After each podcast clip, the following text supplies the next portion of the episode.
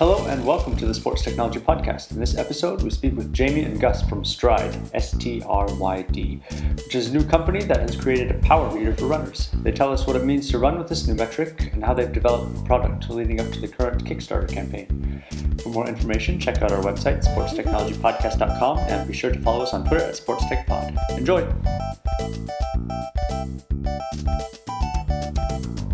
Welcome to this week's edition of the Sports Technology Podcast. I'm Mike, and with me again today is Henry. Hi.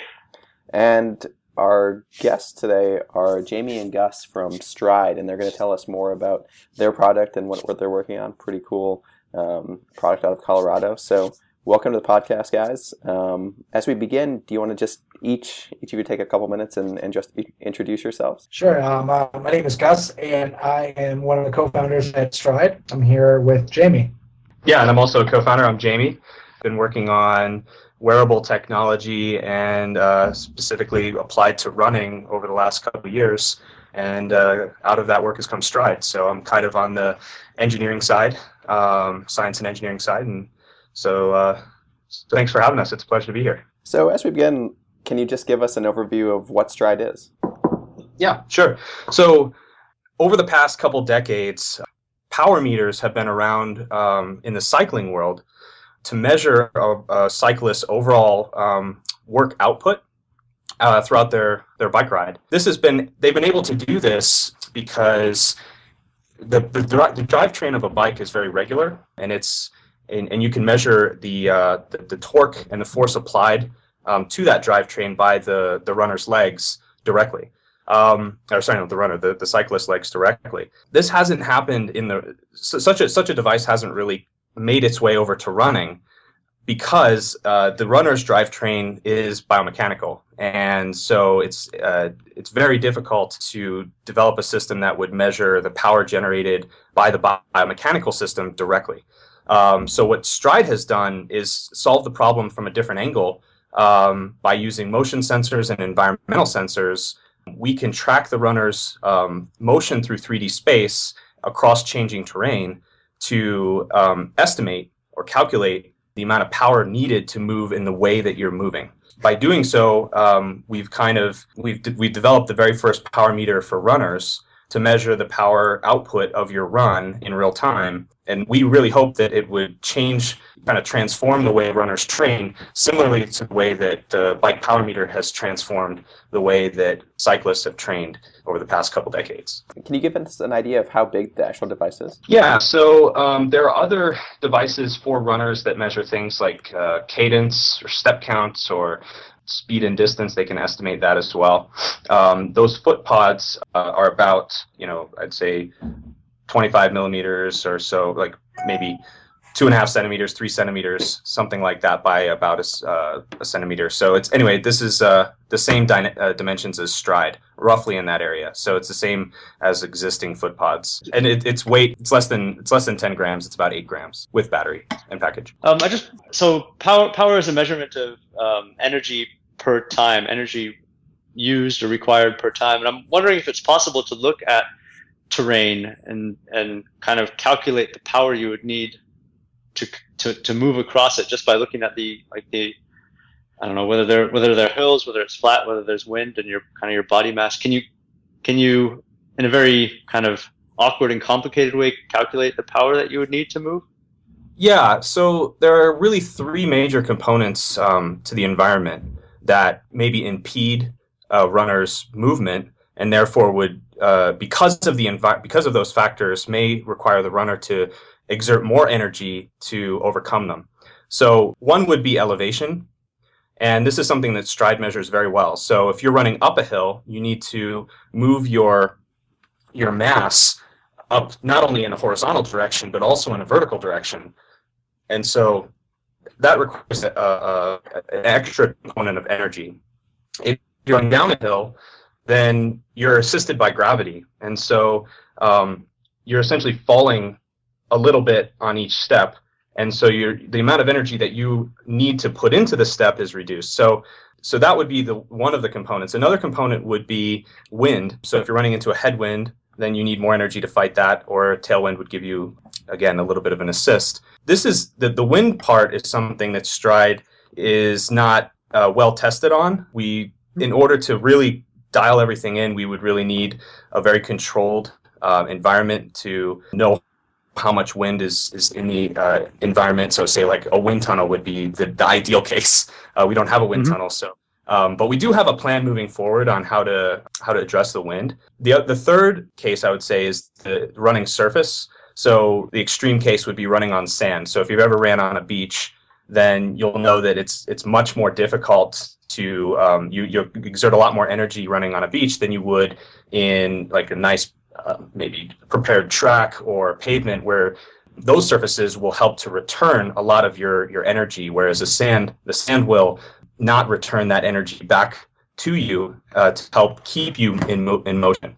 And and Stride is been tested on on across different surfaces as well, and shows that, you know, if you're running in sand, you're gonna it, it shows the, the extra energy you need, because sand has uh, different braking forces compared to, you know, like running on pavement, and, and we can see those things. And how do you imagine uh, kind of the, the first level of runners that you start to get, get the product out in their hands? Like, how are they using and adapting to it to add either to kind of watches kind of conventionally that they're using to, to train and, and heart rate monitors and things like that? How does this fit into that? Well, right now we have basically a, a pretty pretty ideal Uh, place to do it in, right? Boulder is an incredible environment for endurance athletes.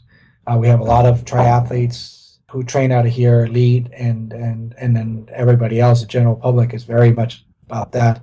But we also have a pilot program where we're actually testing these athletes in real-world environment. Um, so they're out in the trails, they're out training, they're doing all these different uh, workouts, whether it's uh, for a marathon or an Ironman. And we're actually gathering, we've been gathering data for a while, but now we're also starting to create training programs based on their training, based on their power as well. Yeah, and just to follow up, there's there's three different use cases for Stride. So you, a very beginner runner, um, or just someone who, who maybe likes to listen to music, uh, more of the beginner runners do that. They keep their phone with them during their run. Stride connects to their phone. Stride, there's a Stride app to collect the data from, from the device and give uh, real-time feedback through the audio uh, system of the phone, so through, like, if you're wearing earbuds. Uh, a lot of runners wear watches with G P S in them. If the watch supports, is a multi-sport watch that may support cycling, uh, like have a cycling uh, mode, then it often supports power. Uh, for the, as I mentioned earlier, um, the power meters on, on the bikes have been around for a while, so there's channels there that we can use, and it shows up as power when they sync date, data from their watch to a, a third-party uh, training platform like TrainingPeaks. They'll see it as power there. There are certain watches, uh, like the Suunto Ambit series, has allows power metric to be put into running mode, uh, so that works right away. Garmin has what's called a Garmin Connect, or sorry, Connect I Q, which would allow us to push the power metric through into the running mode as well. So those Uh, watches work right away. And then the last uh, running mode is if you don't, if you're a running purist and you, you don't want to bring a watch with you, you, you may not want to see your metric until after the run. You may not, you may feel bothered by watching real-time metrics, and and and this is common actually. Then we can sync the data when you get in range of your phone, and you will see it again on your third-party um, training platforms. What might a workout or like a, a run look like with um, with the power as an output? So if, if if normally if I go for a run or for a, a training session, I'll look at my pace or sometimes my heart rate. But what how would that change kind of what I do if I was trying to run off of power? Or what sort of goals do runners try for with power? Are you trying to maintain a constant power? Or so there's two major ways to train with power. One of them is similar to the cycling case, where you've done a kind of characterization test beforehand. So we've developed, from that test, we can develop power zones for you. And just like in cycling, you can say, today I want to train in this zone for this amount of time, because I know that I'm doing this volume of work, which will then help raise my fitness to a level, you know, to a specific level. And then you can repeat, you can follow a program based on that. The other way that's unique to running is, like I said, the, the runner's drivetrain is the human body. The cyclist drivetrain is a very regularized um, set of gears, and you know, your crank and gears and things, bike chain. So there's not a lot of efficiency that you can change. Your, your bike has a static efficiency. Your body, on the other hand, uh, can more or less efficiently run through the same distance at the same speed. And you can you can make changes in your running form to be more or less efficient. So you can have, you know, maybe higher vertical m- movements, which are essentially not propelling you forward. And as an example, and so what Stride can do is help to help you to see these types of inefficiencies in your running form in real time. So you can do different, you can change up your form a little bit, make minor adjustments, see the impact in real time to help you kind of dial in your running form. The other thing I would say is if uh, you're uh, you want to pace yourself through a race, um, then speed or pace uh, doesn't take into account the terrain. So if I'm running up a big hill, I don't want to keep the same pace because I'll have to work much, much harder um, to fight that hill at that pace. So what I want to do is I want to keep myself at the power, the right power zone, which means I might dial back my pace, and then I'll have energy left over to really push hard at the end. That's cool. The uh, the efficiency aspect is is fascinating. I was wondering about that. That's a really cool. Um, yeah, that's that's unique. I like that. So a little bit broader question. I was wondering if Um, either of you would give a little bit more background on the actual company. Like, how did the team come together? Where, from a company standpoint, we basically started about three years ago. Um, I actually came from a coaching background and uh, also software uh, platform uh, that basically worked with sports. Um, uh, Jamie and the rest of the team, they're engineers. And they were working on another, uh, basically another technology um, that basically was for research out of the University of Colorado and also with the University of Michigan with, with Rob, uh, Robert Dick. And we decided to come together and create, I mean, eventually now it's called Stride, but um, we were working on a few technologies that were derived from, from uh, running. For data analysis solutions, and we we knew that there was something missing, and we were testing some stuff with for power, with um, with athletes, with E M G technology, and we were able to put it together, and we basically created Stride. Yeah, so it's been a, a few years of work, starting with, you know, actually it was starting with measuring brain waves with uh, wearable E E G systems for for DARPA, for the government. Uh, through contracts and grants there, doing research. To make a product from that, to make that useful, has was was challenging because brainwaves are so small in amplitude. So this transition, and, and just to say about our team, our team has always been one, we're academics uh, to begin with, but um, or at least we started that way, but we're all interested in doing, making real impacts and doing real things. And so, I mean, research is incredibly helpful, but um, being...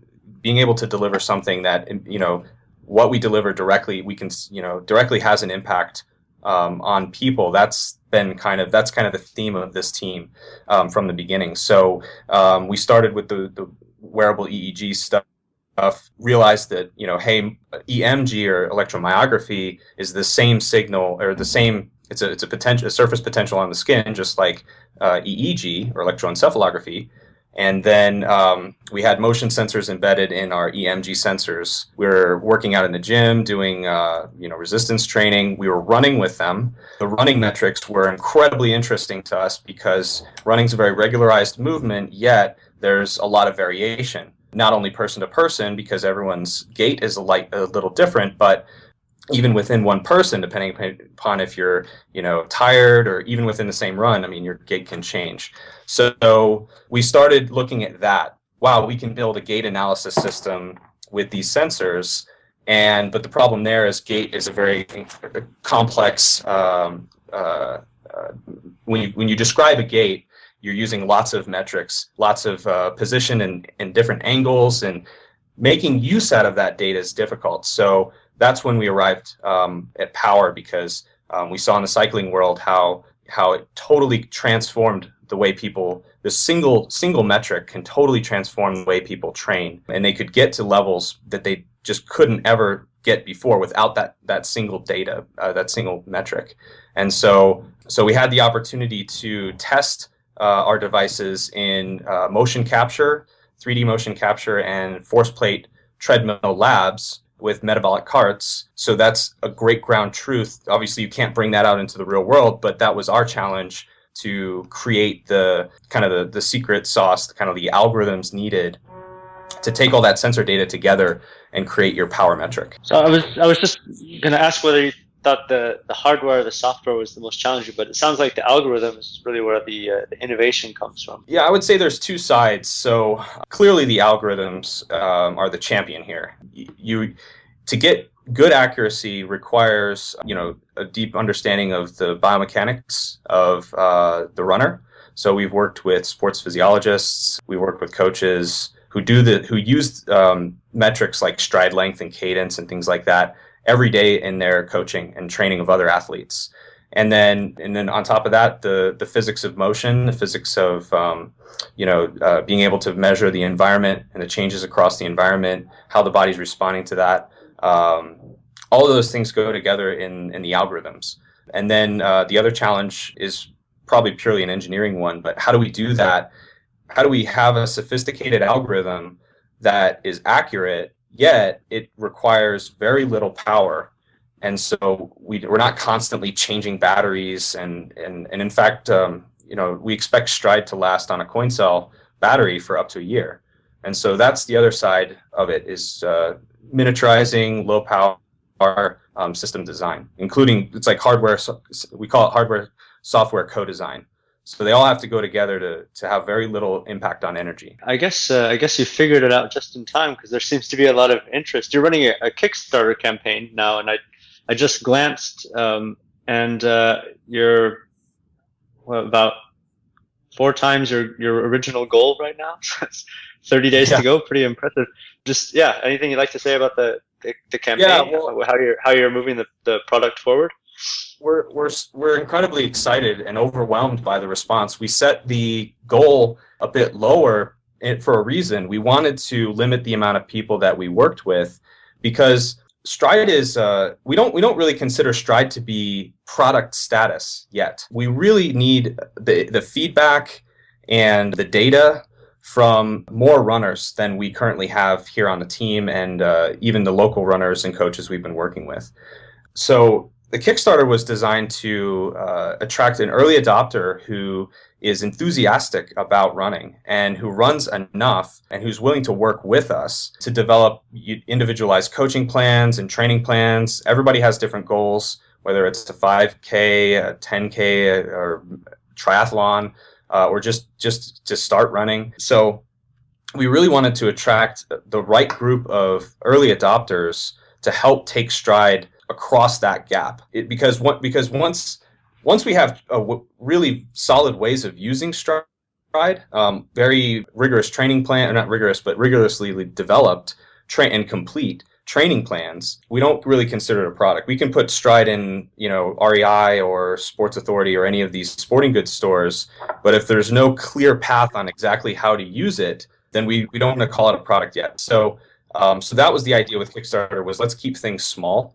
And uh, it, the popularity of it, I mean, we're already, I think it's over a thousand backers now, and we still have thirty days to go. So if anyone's listening here, I would, and you're interested in Stride, I would say, please go very quickly, because our goal was a thousand backers, you know, after things, after the, the Kickstarter became popular, and um, we, we've reached that. So we may be shutting things down pretty quickly just to keep it manageable. Well, that's actually a a pretty good problem to have. But if there's, um, so we'll point people in, in the direction of the Kickstarter, but if there's any other ways that fans or people interested can follow you, what would you suggest? Well, so Kickstarter is just the beginning. They can. Uh, we have an email sign-up list at our website, uh, stride dot com, which is S T R Y D dot com. And we would love to have everyone who is interested sign up there. Um, that's a way to keep in contact with us. So we we send out, you know, up, updates on a periodic basis. We we do plan to release the product sometime as a product in early twenty sixteen. And so, um, you know, I would say if you're signed up through email, then you'll get all the updates on that and to to know where to go to, to get it then. If you're really interested and you're you're a coach or you're an athlete who wants to work with us, then contact us directly through email. Our email, our general email that gets to everyone on the team is stride at stride dot com. And uh, we encourage, yeah, just just please reach out to us and send us an email if you just can't wait and you really feel like you can you can help us, or uh, we, we would love to get in contact with you. So please just send us an email. Well, great. Jamie, Gus, thank you for your time today, and uh, good luck, and wish you just continued success with the product and, and the development. So thank you, guys. Thanks so much, guys. It was a lot of fun. And that is the episode. Thank you, Jamie. Thank you, Gus. And thanks, listeners, for listening. For more information, check out our website, sports technology podcast dot com. And remember to follow us on Twitter at sports tech pod. Thanks. Bye.